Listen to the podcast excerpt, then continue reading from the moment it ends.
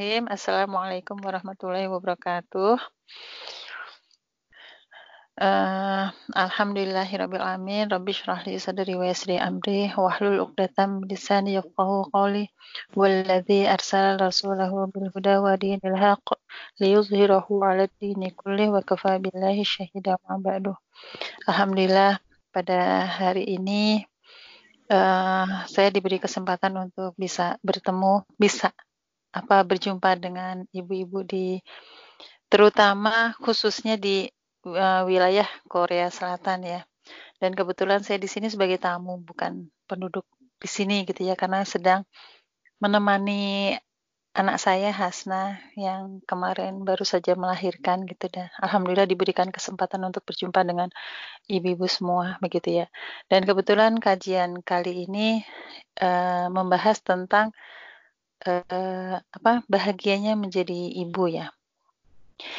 Jadi uh, apa saya awali gitu ya bahwa di dalam Al-Qur'an Al-Qur'an itu menyebut kata perempuan itu ada empat ya. Ada mar'ah, ada unsa, ada nisa dan ada banat begitu ya. Kalau mar'ah itu artinya perempuan atau istri karena uh, di dalam Al-Qur'an itu uh, apa namanya? Al-Qur'an itu tidak menyebut uh, karena saking memuliakan wanita, Al-Quran ini tidak menyebut nama perempuan itu, gitu ya, kecuali satu, Maryam. Tapi yang lain-lain itu disebut uh, sebagai mar'ah atau imro'ah. Imro'atu, uh, imron, imro'atu. Uh, kalau di surat Al-Lahab ada ya, wa mra'atuhu, ya, itu imro'ahnya Abu Lahab dan sebagainya gitu ya. Jadi uh, Al-Qur'an karena memuliakan wanita maka di dalam uh, apa Allah itu memuliakan wanita sehingga di dalam Al-Qur'an disebutnya itu imro'ah begitu ya. Artinya uh, perempuan atau istri. Kemudian yang kedua unsa. Unsa itu artinya perempuan juga gitu ya. Tetapi unsa itu lebih kepada dia yang memiliki rahim begitu. Jadi kalau seandainya kita lihat ada yang sekarang ini kan ada yang uh, ada musim transgender ya, kita bisa lihat dia bisa jadi sebagai marah mungkin bisa, sebagai nisa mungkin bisa juga gitu ya. Tetapi dia tidak bisa menjadi unsa. Sementara kalau yang namanya seorang perempuan sejati dia sudah pasti bisa dikatakan unsa karena dia yang memiliki rahim. Begitu. Dan kemudian yang berikutnya adalah nisa. Nisa itu adalah uh, artinya ya perempuan juga begitu ya. Perempuan tapi lebih di apa dikaitkan secara umum. Perempuan secara umum artinya uh, dikaitkan dalam uh, bermasyarakat, secara hukum, secara sosial seperti itu. Itu nisa. Dan kemudian yang terakhir banat ya. Banat itu artinya anak perempuan gitu ya. Itu yang disebutkan kata-kata perempuan yang ada di dalam Al-Qur'an, begitu ya. Kemudian kalau kita bicara masalah fitrah, begitu ya. Uh, Allah itu kan menciptakan uh, apa uh, di dunia ini berpasang-pasangan. Ada laki-laki, ada perempuan, begitu ya. Tetapi uh, apa namanya? kita uh, Allah menakdirkan kita sebagai perempuan dan kita harus syukuri begitu ya. Jangan sampai kita menggugat kok kenapa sih kita lahirnya perempuan? gitu. Kok bukan laki-laki? begitu ya. Itu kita jangan sampai kita menggugat itu. Kita eh, apa namanya sudah ditakdirkan oleh Allah menjadi seorang perempuan. Dan kita harus syukuri ya karena apa? Karena Rasulullah menyampaikan kabar gembira kepada perempuan begitu kepada kaum perempuan. Uh, al-jannatu ya di dalam hadisnya al-jannatu tahta aqdamil ummahat ya surga itu berada di bawah uh, telapak kaki para ummahat gitu ya. Rasulullah tidak mengatakan al-jannatu tahta aqdamil ar-rajul misalnya begitu ya. Tidak berada di bawah telapak kaki laki-laki. Padahal kita tahu persis bahwa yang mencari nafkah itu laki-laki gitu ya. Perempuan itu ya fitrahnya dia uh, apa mengurus suami, kemudian dia apa hamil, melahirkan begitu ya. Kok kelihatannya kesannya sepele banget gitu ya dia di rumah gitu ya. Cuman melahirkan, menyusui, ngurus rumah tangga gitu ya. Tetapi kok sampai Rasulullah mengatakan demikian begitu ya. Berarti apa namanya? Ada keistimewaannya ya. Seperti itu. Kemudian eh, apa namanya? Ketika kita bersiap menjadi seorang ibu gitu ya, maka persiapannya itu tidak dimulai dari ketika kita ketika dia itu menikah gitu ya, tetapi persiapan itu dimulai dari sejak dia kecil gitu ya. Untuk itu karena dia di apa persiapan menjadi ibu dimulai dari sejak kecil maka eh, apa namanya peran seorang eh, peran peran orang tuanya peran dari ibunya itu juga menjadi sangat penting gitu ya. Karena apa? Peran orang tuanya itulah yang menjadikan agar anak-anak itu menjadi solihah gitu ya. Menjadi solihah itu eh, bukan hanya dia itu apa namanya eh, sekolahnya di sekolah Islam gitu ya, pakai jilbab. Tidak demikian gitu ya, tetapi bagaimana kita menjaga mereka dari uh, uh, menjaga dengan akhlak Islam seperti itu ya. Bagaimana dia cara berpakaian, bagaimana dia cara makan, akhlak yang baik, bagaimana dia sopan santun kepada orang tua gitu ya. Kemudian bagaimana dia apa bermuamalah dan sebagainya itu juga harus de, apa ya perlu pembiasaan-pembiasaan gitu ya karena tidak mungkin ya seseorang itu um, tiba-tiba aja gitu ketika dia sudah besar tiba-tiba aja dia menjadi seorang yang baik itu nggak bisa kalau tidak diajari dengan uh, tidak dimulai dengan pembiasaan dari kecil gitu ya. Kemudian ketika nanti dia sudah dewasa gitu ya, insya Allah dia sudah siap menjadi seorang istri ya karena dia sudah paham oh ya nanti kalau jadi seorang istri um, apa namanya uh, dia akan melakukan hal-hal mungkin yang diajarkan oleh ibunya atau bisa jadi dia uh, pelajari dari pengajian, dari kajian-kajian ya juga bisa ya insya Allah gitu ya. Tetapi gitu ya, uh, ketika dia sudah dewasa, ketika, uh, maka mencari seorang uh, suami gitu ya, calon suami itu juga sangat menentukan juga gitu ya. Kita tidak boleh ya, uh, tetap harus kita menjaga diri ya, jangan sampai kita tuh uh, apa ya melakukan hal-hal yang mungkin di mata Allah uh, dilarang gitu ya. Karena apa? Ketika kita mengawali sebuah pernikahan itu dengan hal-hal yang tidak baik gitu ya, nanti bisa jadi uh, ke depannya itu juga akan tidak baik juga begitu. Maka kita harus mulai menjaga diri, jangan sampai uh, apa ya uh, terjerumus ya ke dalam zina kan kita juga dilarang ya sama Allah jangan dekati zina. Maka jadi eh, apa namanya kita juga jaga diri dari hal-hal yang mendekati zina tersebut gitu ya. Dan kemudian ketika dia sudah menikah, maka dia juga harus menjaga diri juga, apa menjaga diri dan keluarganya. Karena ada di dalam Al-Quran, jagalah dirimu dan keluargamu dari api neraka. Begitu. Makanya jadi uh, benar-benar yang namanya apa ya, uh, keluarga itu sebuah hal yang menurut uh, apa di dalam Al-Quran itu sangat penting gitu ya.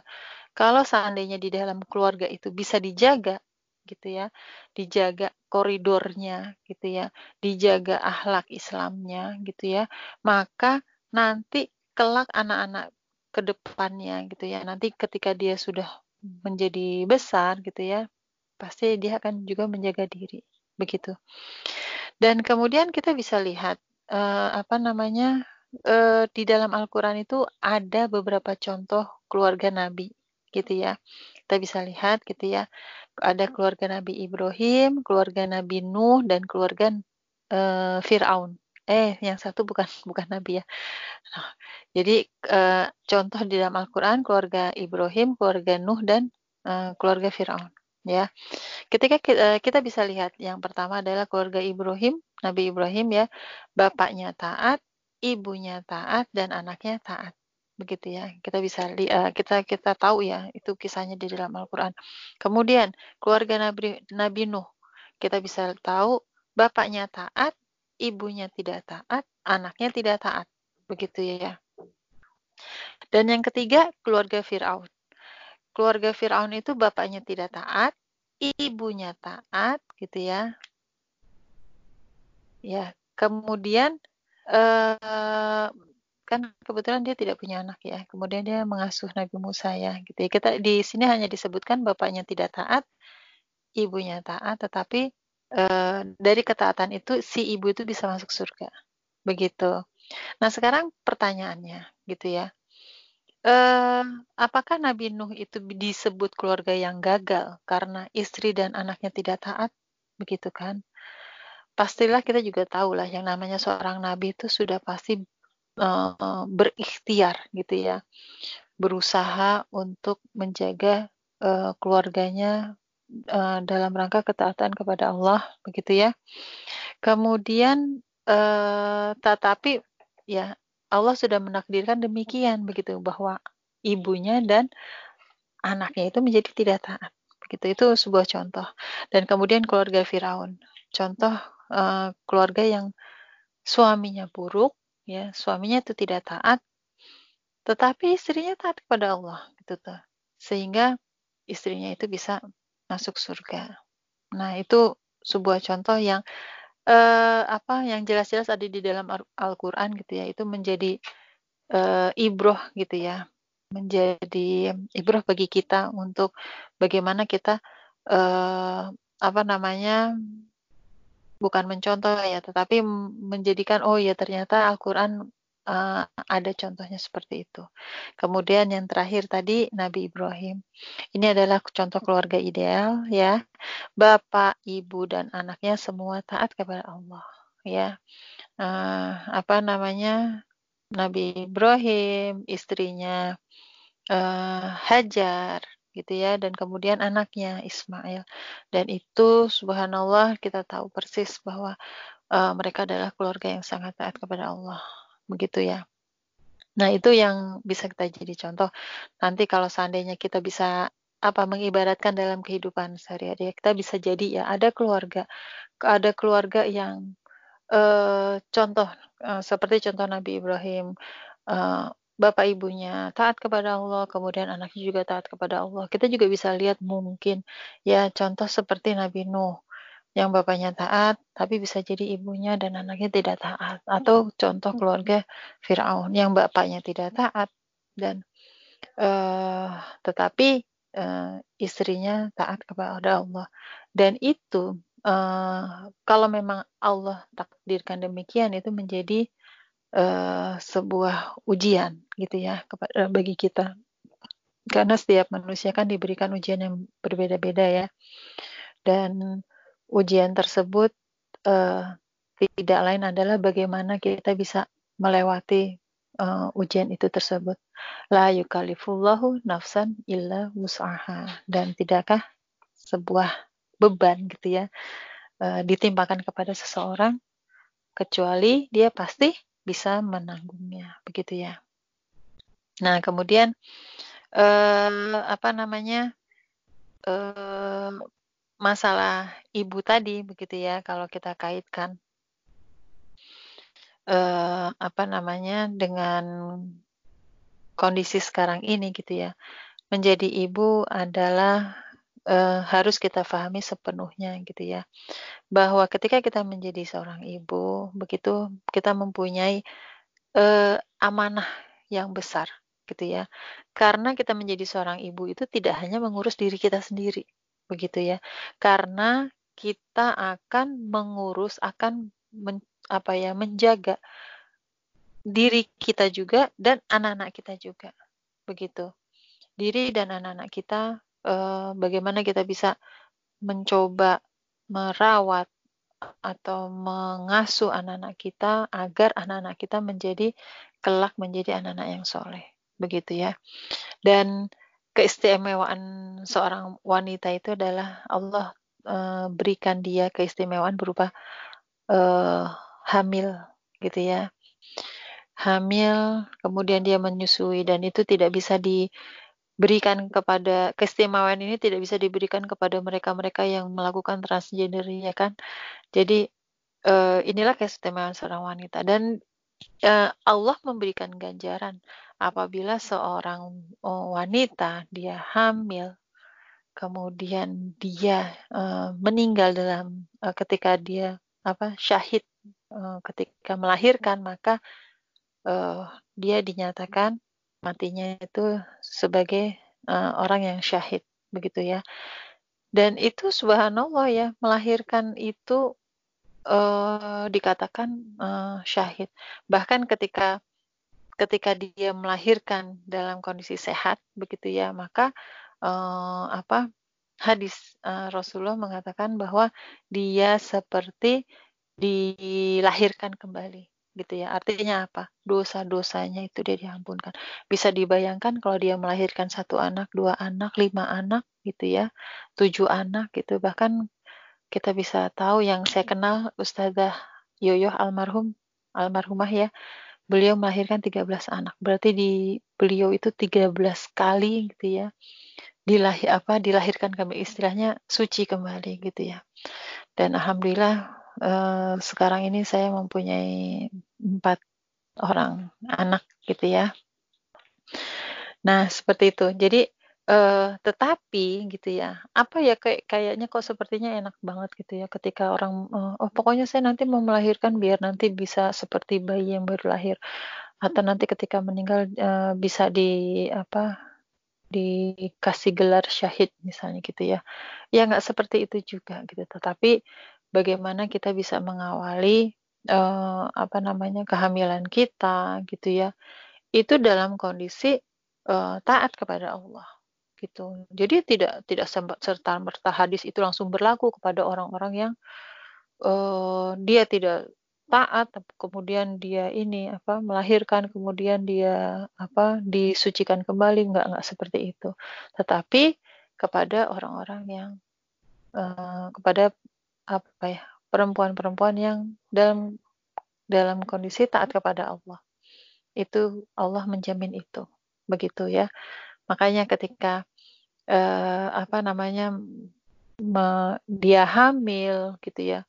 Itu eh, subhanallah ya malaikat itu banyak mendoakan dia gitu ya. Kemudian ketika dia melahirkan dengan apa ya dengan hati yang penuh sukacita. Karena memang yang namanya melahirkan itu sebuah perjuangan yang sangat berat ya. Karena yang kalau yang apa yang sudah merasakan melahirkan ya subhanallah ya.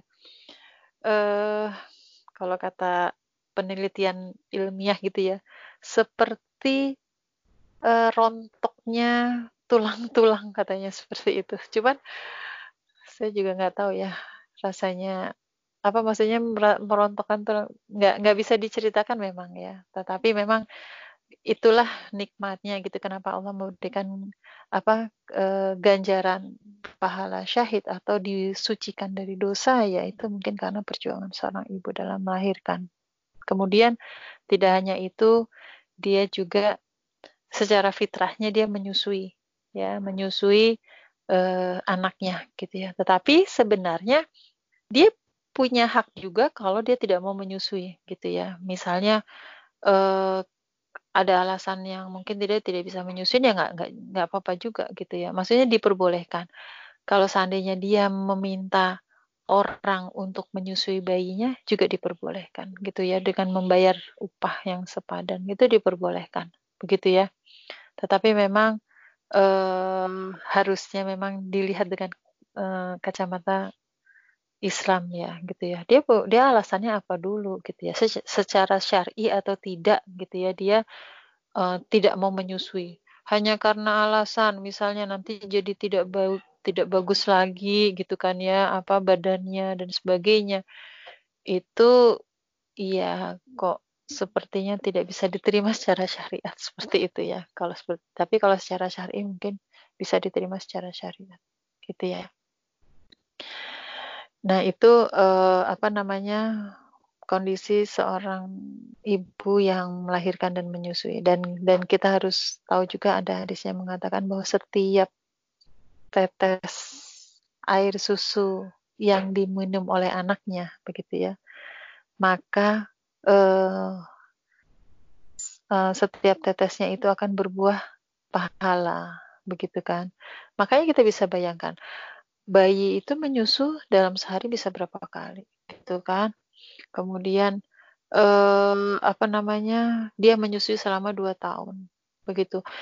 Jadi bisa dibayangkan betapa banyak gitu ya kalau kita bisa mau cari pahala ya di dalam rumah pun bisa gitu ya kita nggak usah cari pahala jauh-jauh keluar begitu ya udahnya melahirkan disucikan dari dosa kemudian eh, apa mendapatkan pahala dari menyusui, belum lagi yang lain-lain gitu ya, pahala karena mengurus suami juga, begitu kan, mengurus rumah tangga juga, subhanallah kita bisa dapatkan pahala itu dari rumah, begitu.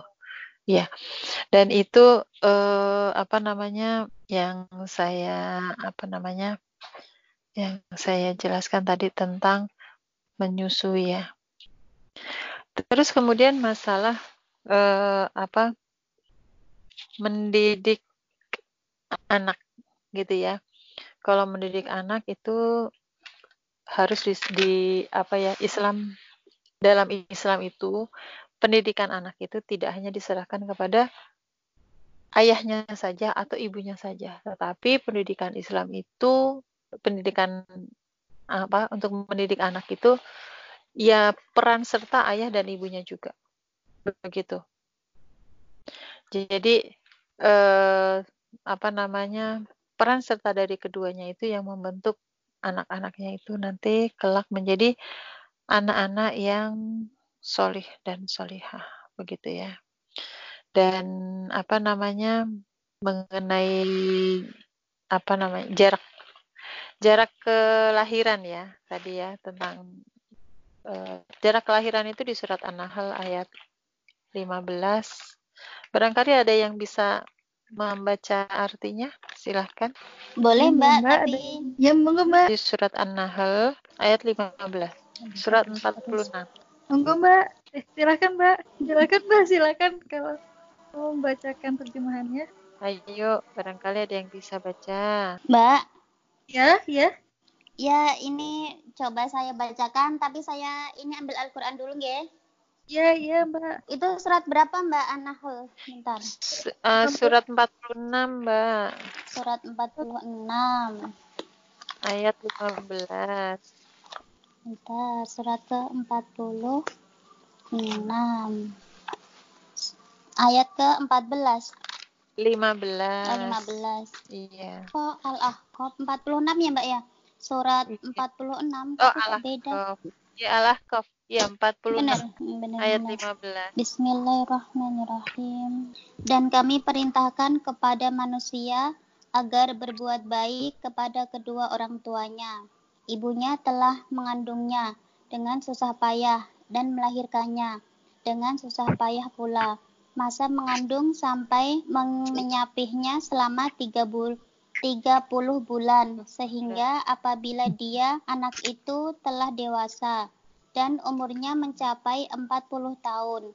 Dia berdoa, "Ya Tuhanku, berikanlah aku petunjuk agar aku dapat men mensyukuri nikmatmu yang telah engkau limpahkan kepadaku dan kepada kedua orang tuaku dan agar aku dapat berbuat kebajikan yang engkau ridhoi dan berilah aku kebaikan yang akan mengalir sampai kepada anak cucuku Sungguh aku bertobat kepada engkau, dan sungguh aku termasuk orang muslim. Iya, Alhamdulillah.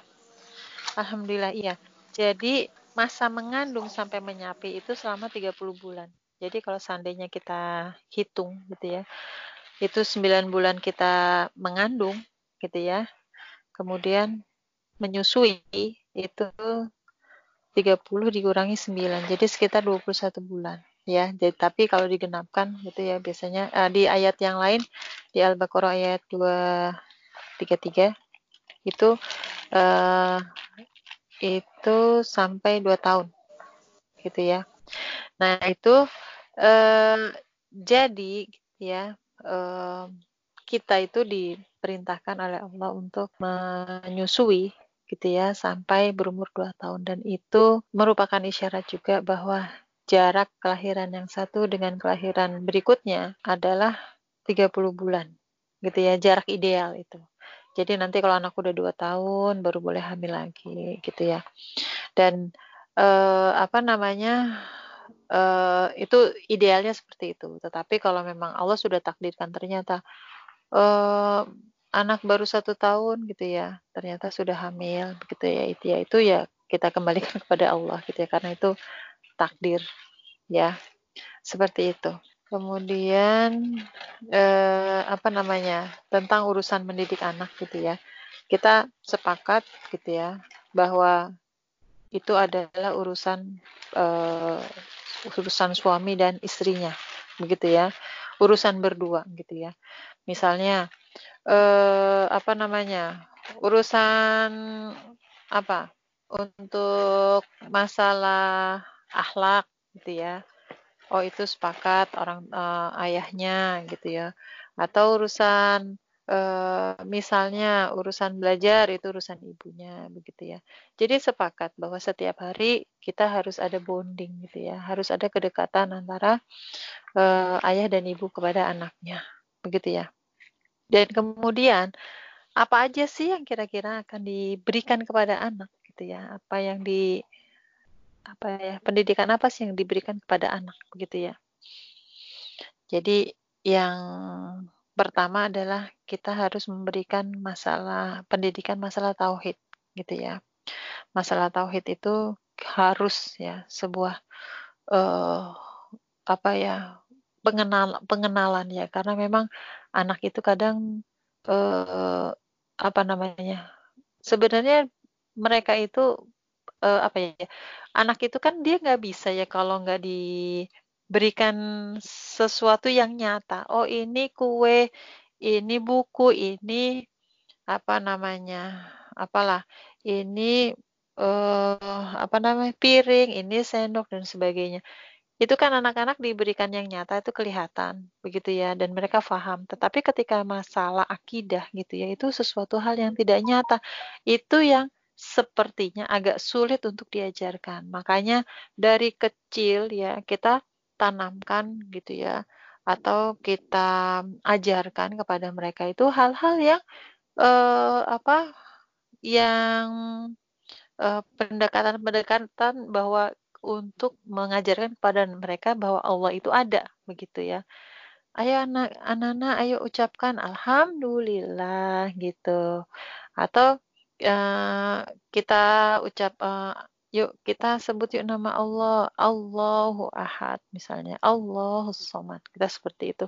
Kita ajarkan gitu. Nanti uh, dan misalnya uh, apa namanya kita ajarkan juga misalnya Allah itu uh, maha melihat Allah itu nanti malu loh, ayo tutup aurat, malu nanti dilihat sama Allah dan sebagainya. Seperti itu. Jadi kita kita mulai biasakan menyebut-nyebut uh, apa kata Allah sehingga mereka apa namanya mulai terbiasa memang Allah itu siapa begitu ya sehingga ketika nanti mereka bertanya kita bisa jelaskan bahwa uh, apa nanti anak kan semakin besar pasti akan semakin kritis, kritis bertanya uh, nanti kita bisa pelan-pelan kita ajarkan gitu.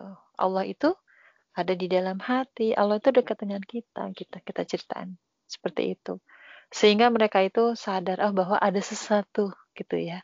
Sesuatu yang kita agungkan gitu ya. Ada sesuatu yang kita sembah gitu ya bahwa uh, tapi bentuknya tidak nyata begitu. Kita bisa bisa ceritakan seperti itu.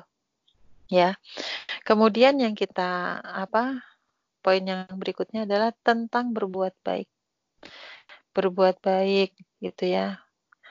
Itu di surat 16 ayat 97. Ya.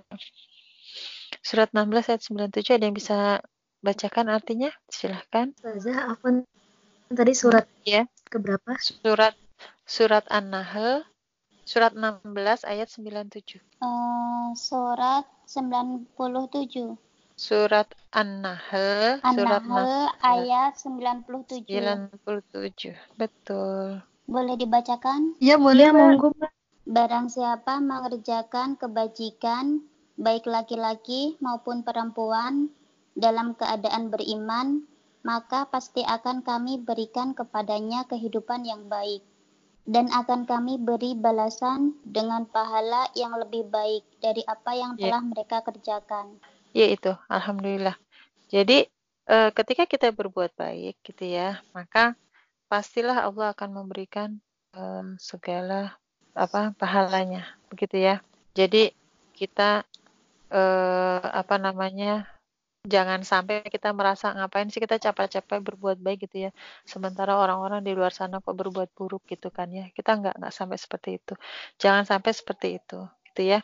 Karena eh, apa pun sedikit eh, kebaikan yang kita berikan kepada orang lain itu pasti akan kembali lagi kebaikan tersebut kepada kita begitu yakin bahwa itulah eh, yang apa yang Allah janjikan kepada kita begitu kan Nah, ya jadi eh, apa namanya?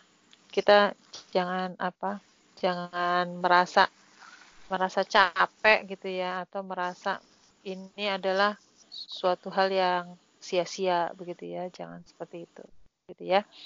Dan kemudian berikutnya tadi mengajarkan tentang eh, tauhid, kemudian mengajarkan tentang berbuat baik, kemudian mengajarkan tentang ucapan-ucapan yang baik gitu ya ucapan yang baik anak itu itu tuh seperti apa namanya seperti kaset kosong ya semuanya akan merekam apa yang kita ucapkan begitu ya merekam karena memang anak baru belajar baru belajar bi, apa bicara gitu kan apa pun diucapkan bahkan ketika eh, kita ngomong ini itu sampai gaya-gayanya kita, gaya-gayanya si ibunya itu pasti akan ditiru, begitu ya. Nah, untuk itu kita sebagai ibu, gitu ya, jangan sampai kita menularkan, gitu ya, kata-kata yang atau gaya-gaya yang tidak baik, gitu ya, kepada anaknya, gitu ya. Jadi ada, uh, ada kan ibu-ibu uh, yang mengumpat, gitu ya, sukanya ya, mengumpat atau marah gitu ya kepada anaknya itu jangan sampai kita lakukan pada anak-anak kita gitu karena dampaknya itu akan terus melekat sampai dia dewasa nanti karena kebiasaan-kebiasaan buruk dari orang tuanya atau lingkungannya makanya jadi ketika kita juga jangan sampai uh, lingkungan kita itu menjadikan anak-anak itu belajar dari mereka juga gitu ya. Jangan sampai. Kalau seandainya kita tahu lingkungan kita itu ternyata tidak baik gitu ya bagi anak kita, maka jangan biarkan anak-anak kita itu eh apa bermain gitu ya sembarangan gitu ya. Kecuali kalau uh, kita boleh main uh, boleh perbolehkan dia bermain begitu ya. Tapi tetap dalam penjagaan kita begitu ya. Sehingga kita bisa uh, apa namanya? bisa katakan gitu ya kepada si anak itu tidak baik begitu. Jadi jangan diikuti ya itu tidak baik seperti itu. Dan kemudian ya yang berikutnya ketika apa poin-poin yang diajarkan oleh anak itu masalah ibadah ya masalah ibadah. Tadi yang pertama itu kan masalah tauhid ya. Yang kedua berbuat baik, terus yang ketiga bagaimana um, ucapan-ucapan yang baik gitu ya. Yang keempat adalah bagaimana kita mengajarkan ibadah. Ayo sholat dulu, ayo berdoa, begitu kan? Uh, ayo sekarang kita, uh, misalnya kita puasa Ramadan gitu ya. Nah itu uh, tetap kita harus ajarkan, walaupun mungkin si anak itu belum paham gitu. Walaupun di dalam hadis uh, apa namanya pengajaran anak itu kan dimulai umur tujuh tahun gitu ya dimulai ajarkanlah anak sholat usia tujuh tahun gitu ya pukullah ketika usia 10 tahun jadi kalau kita lihat hadisnya gitu ya maka ngajarin anak itu umur tujuh tahun gitu ya. Umur 10 tahun itu uh, kalau nggak mau sholat dipukul. Tapi ya kan nggak nggak gitu. Mengajarkan anak lebih lebih apa dini itu lebih baik gitu ya. Ayo sholat dulu, walaupun sholatnya juga masih jungkir balik, ya tetap aja kita ajarkan gitu ya.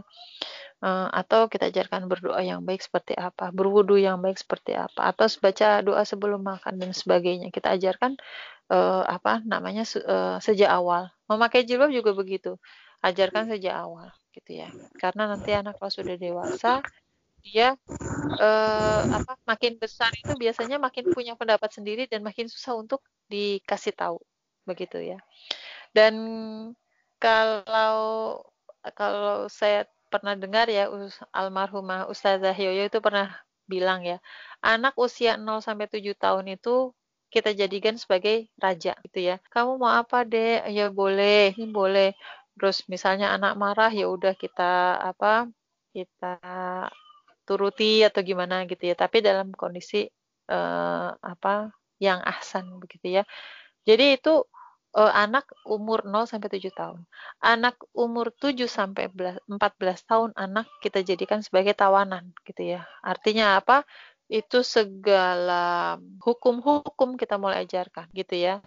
Hukum-hukum kita ajarkan, tapi dengan catatan memang anak itu belum balik ya, sampai 14 tahun itu belum balik.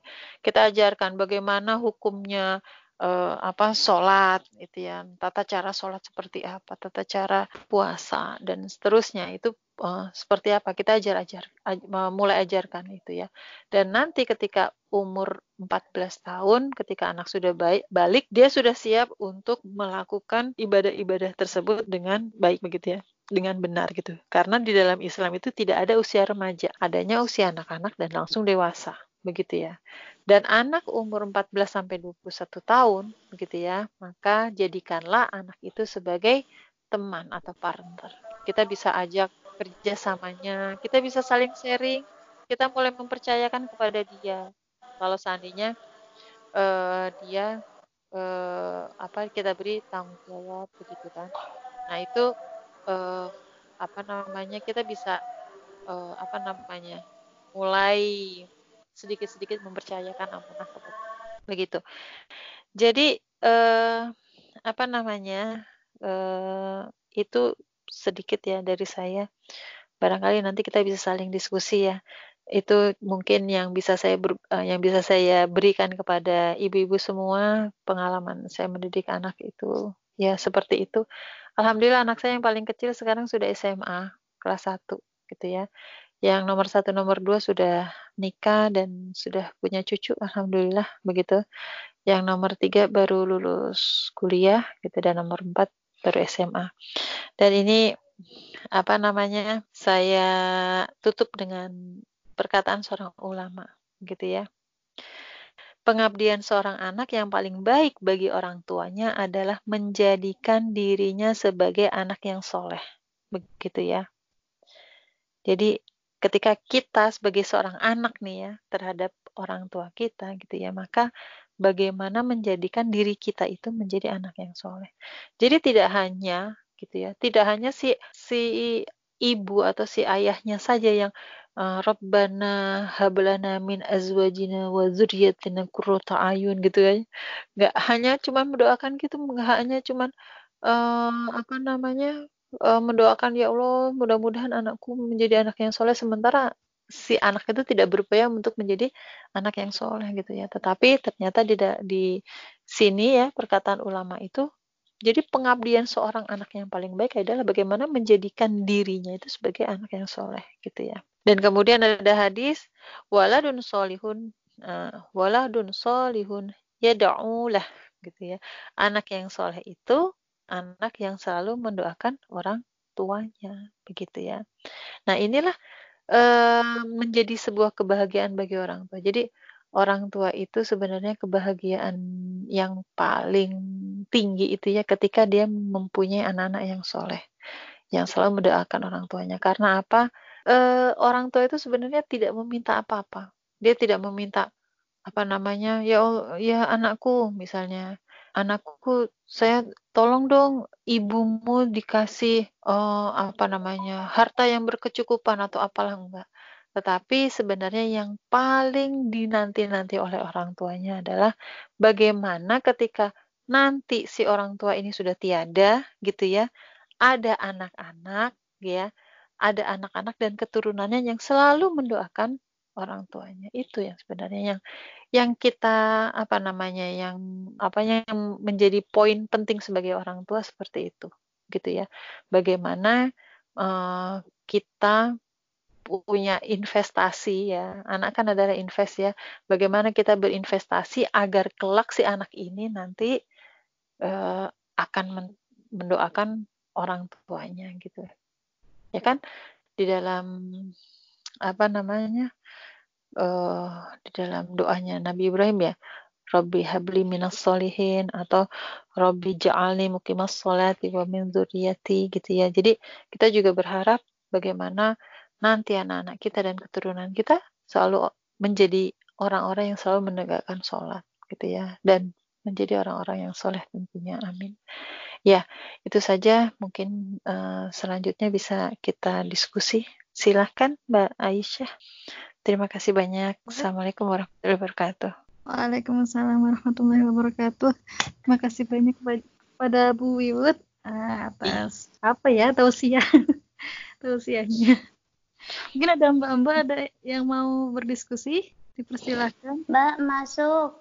Iya, Assalamualaikum. Ya, ya, Assalamualaikum Ustazah. Waalaikumsalam warahmatullahi wabarakatuh. Perkenalkan ya, nama saya Sari.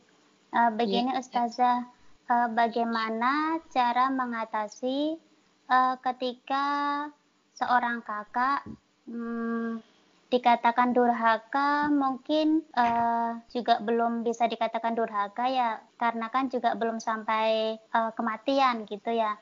Uh, yang dimaksud di sini yaitu uh, bagaimana seorang adik uh, mengatasi seorang kakak yang suka membangkang kepada orang tua bagaimana cara pendekatannya.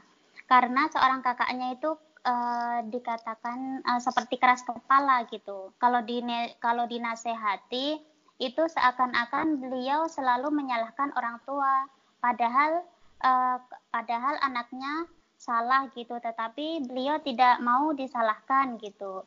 Terus ketika menghadapi sebuah masalah beliau selalu keras kepala. Beliau tidak bisa menghadapi sendiri pasti melibatkan orang tua walaupun usianya sudah lanjut dewasa walaupun sudah berkepala tiga seperti itu itu bagaimana Ustazah mohon di mohon dibantu mungkin dari Ustazah ya terima ya. kasih Ustazah Iya, sama-sama. Ini saya langsung jawab atau uh, bagaimana ini, Mbak Aisyah? Langsung aja, Ustazah. Oh iya, begitu. Iya, jadi untuk uh, masalah seperti ini gitu ya, yang saya bisa berikan solusi adalah bagaimana kita mencari, mencoba mencari uh, pendekatan. Kira-kira kakak ini uh, lebih dekat kepada siapa? Kira-kira or, uh, orang yang bisa diajak bicara oleh si kakak ini siapa begitu. Mungkin kita bisa melakukan pendekatan lewat orang tersebut begitu ya.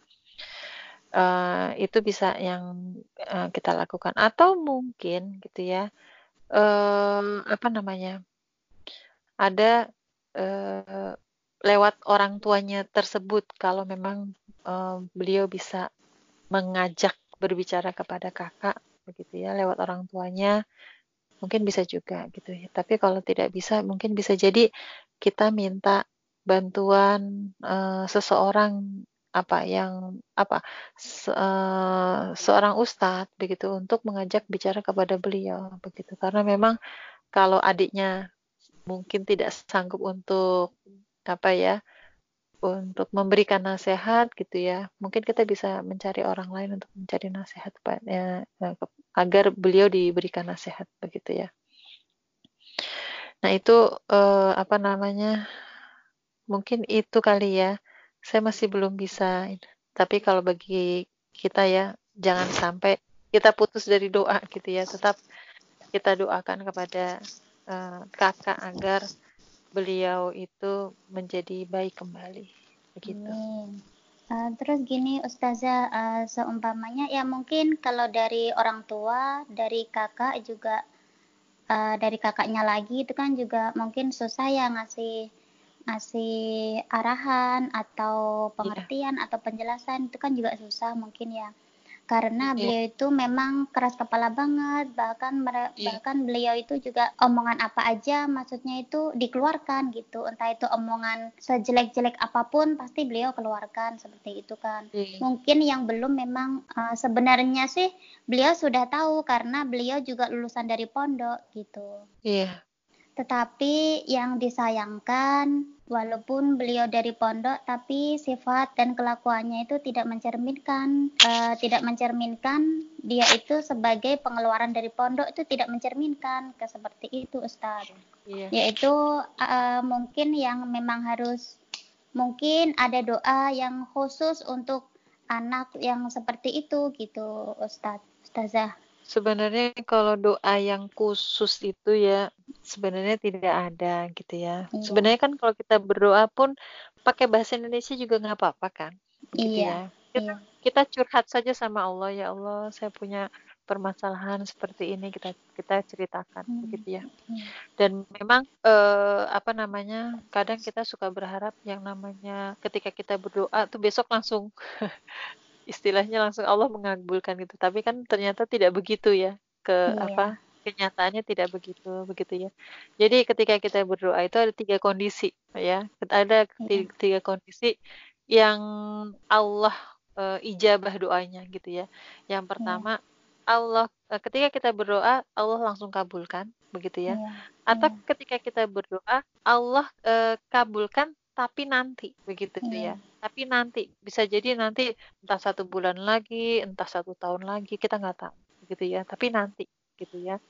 Dan kemudian yang satu lagi eh, Allah kabulkan gitu, tetapi Allah ganti dengan eh, yang lain gitu. Jadi bisa jadi kok ya Allah kok tidak mengabulkan ya doa saya gitu ya. Tapi kita lupa bahwa ternyata ada hal-hal yang lain yang ternyata Allah berkahi begitu. Misalnya kita doanya minta apa nih misalnya eh apa yang ini misalnya minta ya Allah saya belum punya rumah, saya pengen punya rumah begitu ya. Misalnya Iya. gitu. Tapi kok Allah ternyata belum kabulkan misalnya. Tapi ternyata kita eh, sadar bahwa kok anak-anak kita kok jadi soleh gitu ya. Kok suami kita menjadi soleh juga gitu. Itu itu sebagai ga- ganti ganti bahwa Allah ternyata eh, sedang mengabulkan yang ini begitu. Apa sedang apa ya memberikan ber- keberkahan-keberkahan yang ini begitu. Jadi eh, intinya apa bahwa yang namanya berdoa itu jangan sampai kita merasa eh apa namanya lepas apa putus asa gitu ya. Tetap aja berdoa. Entah eh, Allah mengabulkan saat itu juga atau atau mengabulkan di lain waktu atau mengabul apa menggantikan dengan yang lain kita nggak tahu begitu ya. Tapi yang namanya doa jangan putus seperti itu. Iya, uh, Ustazah gini, uh, Iya. yang ini kan maksudnya ini kan memang dari keluarga, tapi bu- bukan keluarga saya sih, Ustazah, termasuk keluarga dari apa ya, keluarga ipar gitu. Tetapi Iya. ketika kalau ada saya gitu di rumah, beliau nggak berani marah gitu. Maksudnya uh, ketika beliau marah itu ketika sayanya ada di luar gitu. Tapi apakah uh, kalau menurut Ustaz, uh, apa Ustazah itu kalau saya memberi nasihat kepada yang lebih tua itu bagaimana Ustazah? Sebenarnya kalau memberi nasihat itu kan tidak Kepada ya siapa aja ya Ustaz ya? iya kepada Iya, siapa aja. Bahkan kita juga harus menerima ketika iya, eh, ada ada nasihat yang disampaikan oleh anak-anak gitu kan ya. iya, Sebenarnya kita harus menerima. Ya, Kalau memang Mm, hati kita itu ikhlas ya, hati kita iya, tulus gitu ya. iya, Nah, tapi ketika memang hati itu sedang dipenuhi oleh nafsu gitu ya, mm, kondisi marah atau apa, itu memang dia tidak bisa menerima nasihat gitu. iya, Kondisinya seperti itu. Jadi yang paling baik itu ya adalah bagaimana kita mencoba pelan-pelan pendekatan begitu iya, ya. Jadi pendekatan dengan pelan-pelan, ya terus betul. kalau bisa eh, jangan sampai eh, yang lain tahu seperti itu ya Ustaz ya. Iya, Eh, kan ada yang ngasih tahu juga ya pendekatan itu dengan pelan, dengan halus, iya, dengan kasih sayang gitu ya. Terus iya, jangan sampai yang lain tahu, eh, terus sesopan-sopannya seperti itu. Mungkin seperti itu iya, Ustadz ya. iya betul.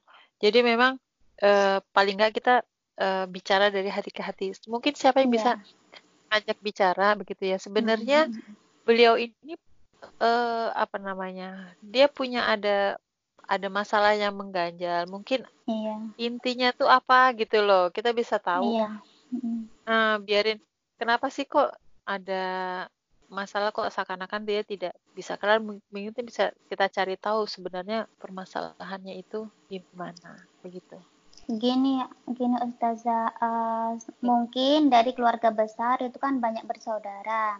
Ada yang iri, ada yang dengki, ada yang sirik, mungkin yang seperti itu. Jadi uh, ada omong-omongan, maksudnya itu uh, dari kakak ini bilang ke adiknya ini, ini, ini, ini, ini, ini, kayak gitu. Tetapi padahal gak ada buktinya gitu. Uh, seperti omongan yang kosong gitu, seperti kayak uh, fitnah, seperti cemburu, kayak gitu, cemburu sosial lah, terutama mungkin seperti itu gitu.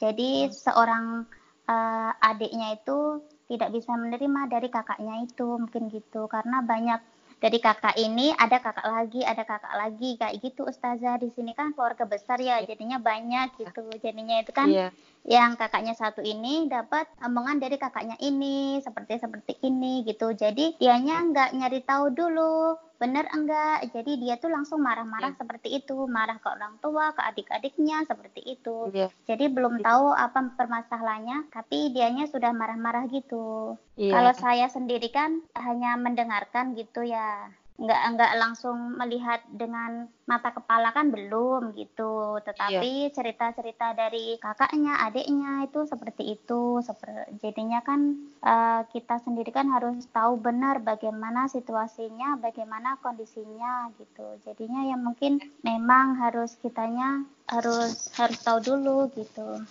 Iya iya oh, iya Ustazah. Ini kalau uh, bagaimana cara mengatasi uh, seseorang yang banyak bicara, apalagi pembicaraannya itu kebanyakan mengada-ngada. Mengada-ngada itu maksudnya menfitnah, sukanya menfitnah gitu.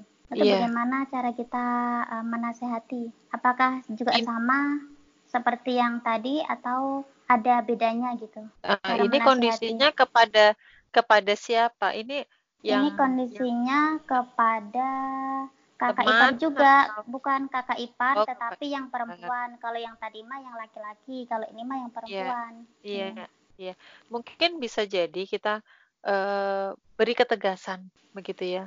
Hmm. uh, mohon maaf eh saya tuh nggak nggak dengar masalah ini gitu ya.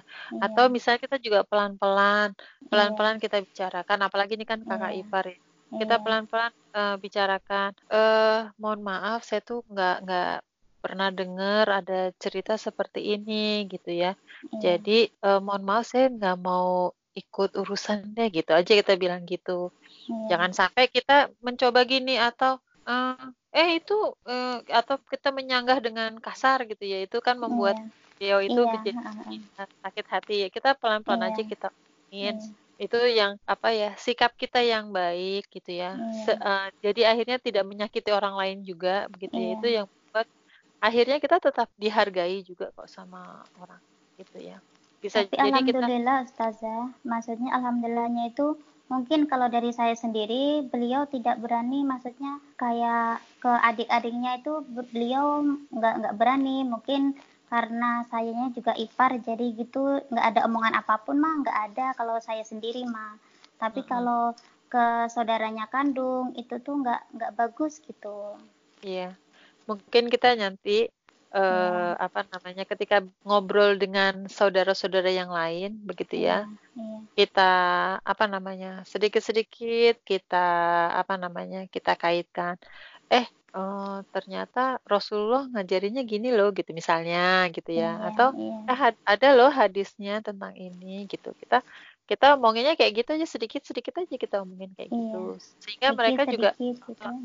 ya jadi sehingga mereka tuh juga sadar oh iya ternyata kayak gini nggak boleh ya begitu loh jadi yeah. ya memang kondisi yang seperti ini memang kadang kita banyak ya maksudnya kita bisa menghadapi kondisi-kondisi seperti ini dan itu bagaimana cara kita mencoba memberikan apa namanya sebuah tausiah tetapi orang kan kalau yang namanya tausiah itu kan biasanya tuh kedengarannya kayak orang ceramah gitu tetapi bagaimana yeah. kita melakukan pendekatan itu sambil ngobrol gitu kan. Iya, Tapi iya.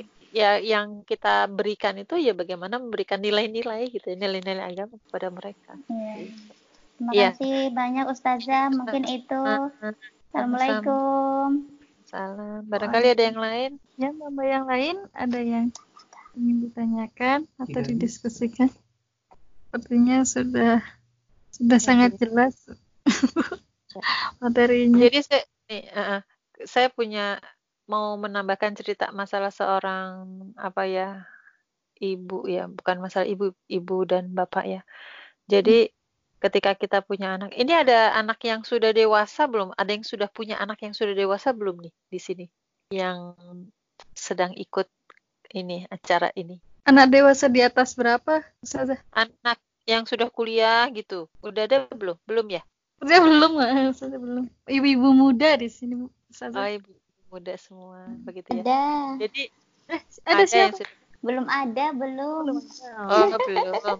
Ya, ini menjadi perhatian bagi kita, begitu ya. Jadi, eh saya ada kasus gitu ya. Ini kebetulan terjadi kepada tetangga saya, begitu ya, di Jakarta ya.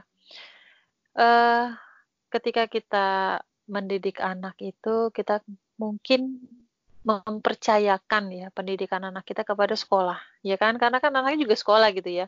Dia sekolahnya tuh di eh, apa? si anak ini gitu ya tetangga saya punya anak gitu ya anaknya lima paling yang paling besar ini yang yang menjadi kasusnya yang paling besar yang nam, eh, apa namanya si anak-anaknya ini disekolahkan di apa sekolah Islam di SD IT SMP IT SMA IT gitu kan ya dan dia merasa eh, orang tuanya tuh merasa sudah cukup gitu ya menyekolahkan anak gitu ya bahwa tugas saya ya sudah yang penting anak udah sekolah gitu ya. Tetapi dia lupa bahwa penjagaan itu harusnya tetap ada gitu. Jadi jangan sampai mentang-mentang anaknya udah masuk pesantren begitu ya ya udah sih saya serahkan aja kepada pe- pesantren begitu ya. Tetapi dia lupa bahwa ternyata penjagaan itu ternyata harus harus terus diupayakan. Dan ini ke terbukti gitu ya. Ketika si anak itu lulus SMA begitu ya bilang ke orang tuanya saya mau kul- kuliah di luar negeri begitu ya. Bukan ke Korea tapi ya. Dia me- apa melanjutkan kuliah di luar negeri. Dan ketika di luar negeri eh, katanya sih sering telepon sering ini sering ini. Pokoknya hubungan komunikasi itu tetap bersambung dengan orang tua. Tetapi orang tuanya lupa menanyakan gitu ya lupa menanyakan kepada si anak bagaimana sholatmu, bagaimana ibadah-ibadahmu yang lain. Begitu itu lupa ditanyakan. Hanya cuman gini, gimana kamu belajarnya gitu. Gimana kamu betah enggak gitu. Jadi eh, apa namanya? eh, hal-hal yang karena apa? Merasa bahwa anak itu pendidikannya itu sudah dianggap sempurna gitu ya, udah di pesantren gitu ya. Kemudian keluar negeri dianggap dia sudah mempunyai penjagaan gitu. Tetapi ternyata eh, itu lepas gitu ya, lolos dari pengawasan orang tuanya. Ketika si anak itu sudah empat tahun kuliah dan anak si orang tuanya tuh ketika itu bangga, anak saya sekarang lagi keliling dunia gitu ya, dia udah bisa cari uang sendiri dan sebagainya gitu ya. Oh, eh, kami ketika itu hanya menanggapinya dengan apa dengan apa ya dengan rasa yang takjub gitu ya subhanallah gitu ya. Si ini udah bisa ya apa udah bisa punya duit sendiri udah bisa keliling dunia dan sebagainya begitu ya. Tetapi dua tahun yang lalu gitu ya si anak ini sudah pulang ke Indonesia. Ketika sholat tiba sholat Jumat ini anaknya laki-laki gitu ya. Terus ayo sholat katanya gitu. Terus orang tuanya manggil gitu ya si ibunya manggil. Dan kebetulan ibunya dikasih ujian sama Allah dia sakit stroke begitu ya. Tapi eh, masih bisa ngobrol gitu. Maksudnya masih bisa jalan ke sana ke sini gitu ya. Tapi kondisinya apa ya? Ya kondisi stroke eh, tangan kirinya sudah eh, susah sulit untuk difungsikan begitu ya. Nah itu ayo nak sholat katanya gitu. Nah terus si anak ini kan yang baru beberapa minggu pulang dari luar negeri itu gitu ya ah nyuruh-nyuruh aja kata gitu terus oh mungkin si anak itu udah eh, akhirnya berangkat ke masjid kemudian minggu depannya itu ditanya lagi eh kok kelihatan nggak ada tanda-tanda mau ke masjid begitu kan. Nah, terus ditanya lagi kan sama orang tuanya. Dipanggil lagi, "Ayo sholat," gitu. Eh, si anaknya itu menjadi marah begitu. Umi ngapain sih nyuruh-nyuruh aku sholat katanya gitu. Loh, kan ini Jumatan, emang kamu gak sholat Jumat gituin. Aku tuh udah gak sholat tahu katanya gitu. Oh, langsung orang tuanya itu terkaget-kaget gitu ya. Nangis gitu ya. Iya, sedih gitu ya. Gimana nggak sedih gitu ya. Orang tua tuh udah berusaha menyekolahkan dia gitu ya. Dan ternyata si anak itu pulang gitu ya. Membawa kesuksesan secara dunia gitu ya. Tetapi secara akhirat ternyata dia tidak membawa kesuksesan seperti itu kan. Betapa sedihnya si orang tua itu dan ternyata si orang si anak itu dari apa hasil pembicaraan mereka gitu ya ternyata orang si anak itu menyatakan dirinya ateis gitu. Entah itu uh, ya gimana caranya dia sekarang uh, akhirnya menjadi ateis barangkali mungkin karena dari teman-temannya juga barangkali ya. Nah itulah yang apa menjadi apa namanya ibroh gitu ya bagi saya pengalaman gitu menjadi pelajaran bagi saya bahwa ternyata ketika kita sudah mempercayakan anak-anak sekolah gitu ya di sekolah Islam yang terbaik barangkali atau bahkan masuk pesantren barangkali itu jangan sampai gitu ya membuat kita tuh menjadi seperti lepas tangan gitu ya. Tapi Ah, kita harus tetap melakukan penjagaan, terus penjagaan. Walaupun dia sudah kuliah, begitu ya, tetap harus kita jaga. Jangan sampai si anak itu menjadi uh, apa melenceng dari koridor-koridor yang sudah kita tentukan seperti itu. Ya, kita tetap harus waspada ya ibu-ibu ya. Jadi jangan sampai uh, kita nanti punya anak yang kondisinya seperti itu. Nauzubillah min dzalik ya. Kita berharap anak-anak kita itu menjadi solih nantinya gitu ya. Nanti berharap kelak dia yang akan mendoakan kita di alam kubur yang menerangi kubur kita gitu ya. Ya kita kan bicaranya kan sudah hari akhir ya apa bicara masalah akhirat begitu ya. Itu uh, kalau seandainya kita nanti apa ya betapa sedihnya kita gitu ya kita uh, di alam kubur itu nanti tidak ada yang mendoakan kita gitu ya. Jadi itu saja yang yang membuat saya akhirnya berharap gitu ya.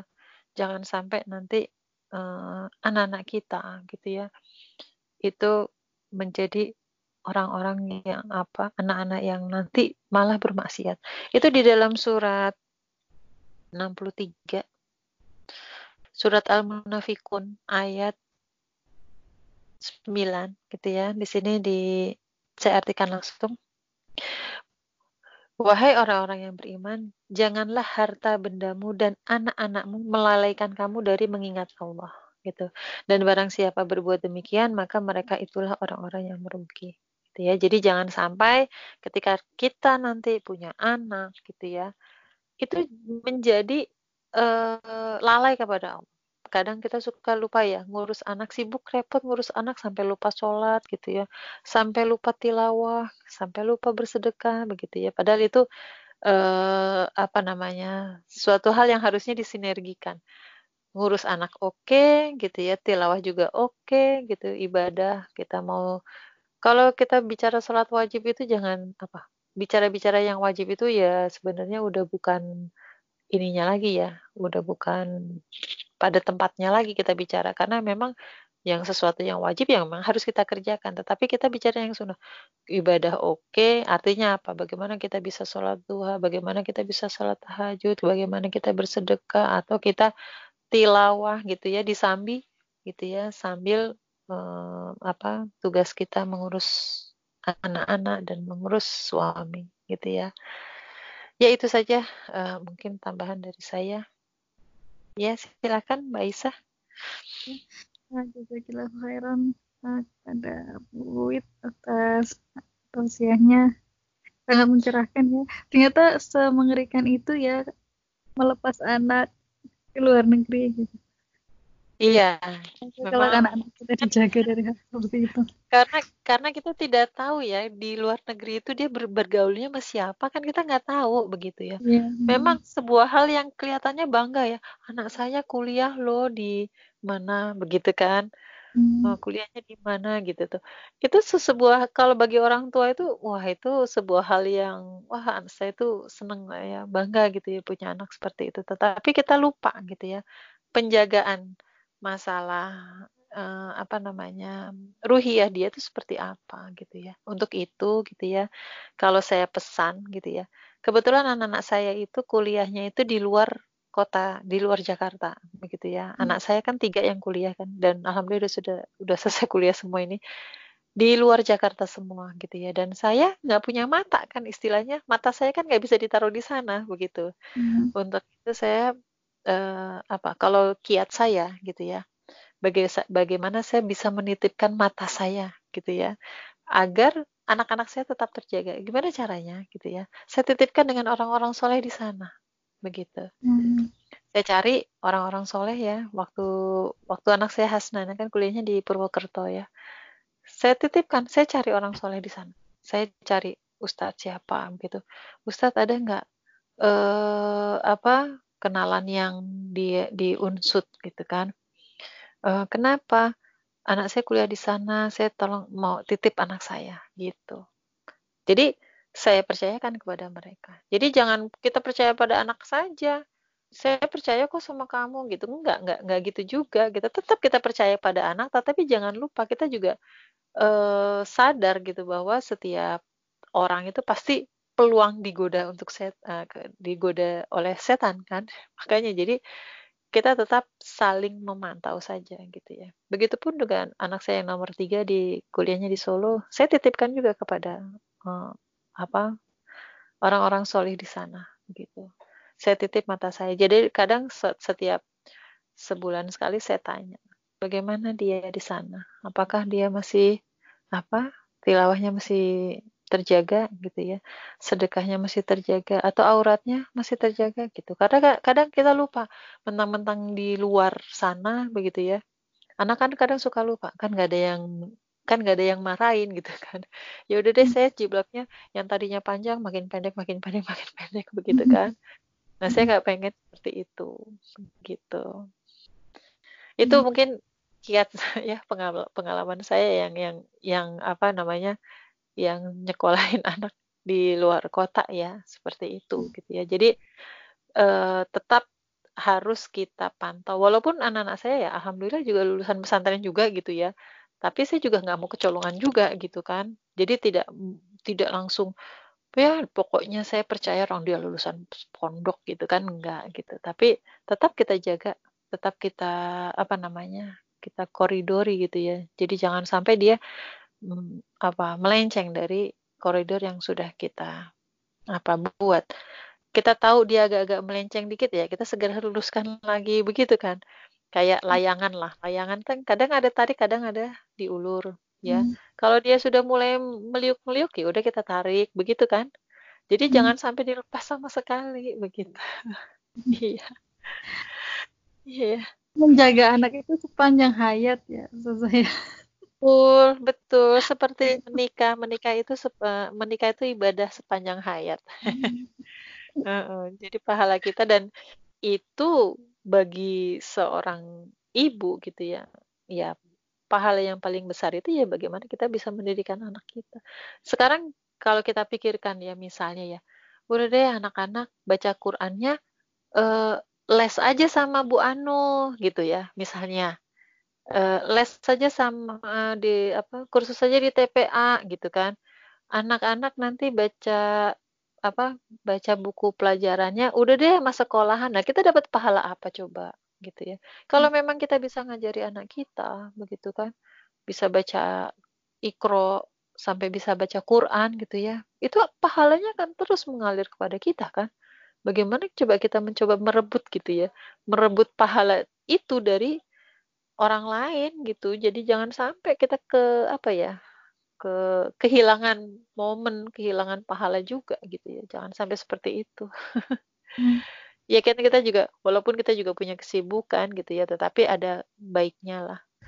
kita menyempatkan waktu. Masa sih ya dalam waktu 24 jam, masa sih nggak ada sih kita deket-deketnya sama anak, begitu kan? Iya. Baik, Ustazah. Mbak Mbak, eh, ada yang mau didiskusikan lagi? Ya, kalau tidak ada, karena sudah jam 10 malam, eh, saya cukupkan sampai di sini saja. Syukran, jazakillah khairan, Ustazah, atas Oh, ilmunya. baik. Insya Allah Iya, sekali. Amin, amin. Hmm. Ya ini saya mau mau mohon izin, saya mohon maaf lahir batin ya kepada Iya. Apa ibu-ibu semua yang sudah mendengarkan apabila memang saya apa banyak kata-kata yang salah itu memang dari saya pribadi saya mohon maaf untuk itu begitu ya mau dimaafkan ya semuanya Itu saya cukupkan. Eh, iya Nah, mari kita baca hamdalah bersama-sama. Alhamdulillah. Dan disempurnakan dengan doa kafaratul majelis. Subhanaka ilaha illa anta Ah, Sekian dari saya, mohon maaf jika banyak salah dari saya. Wassalamualaikum warahmatullahi wabarakatuh.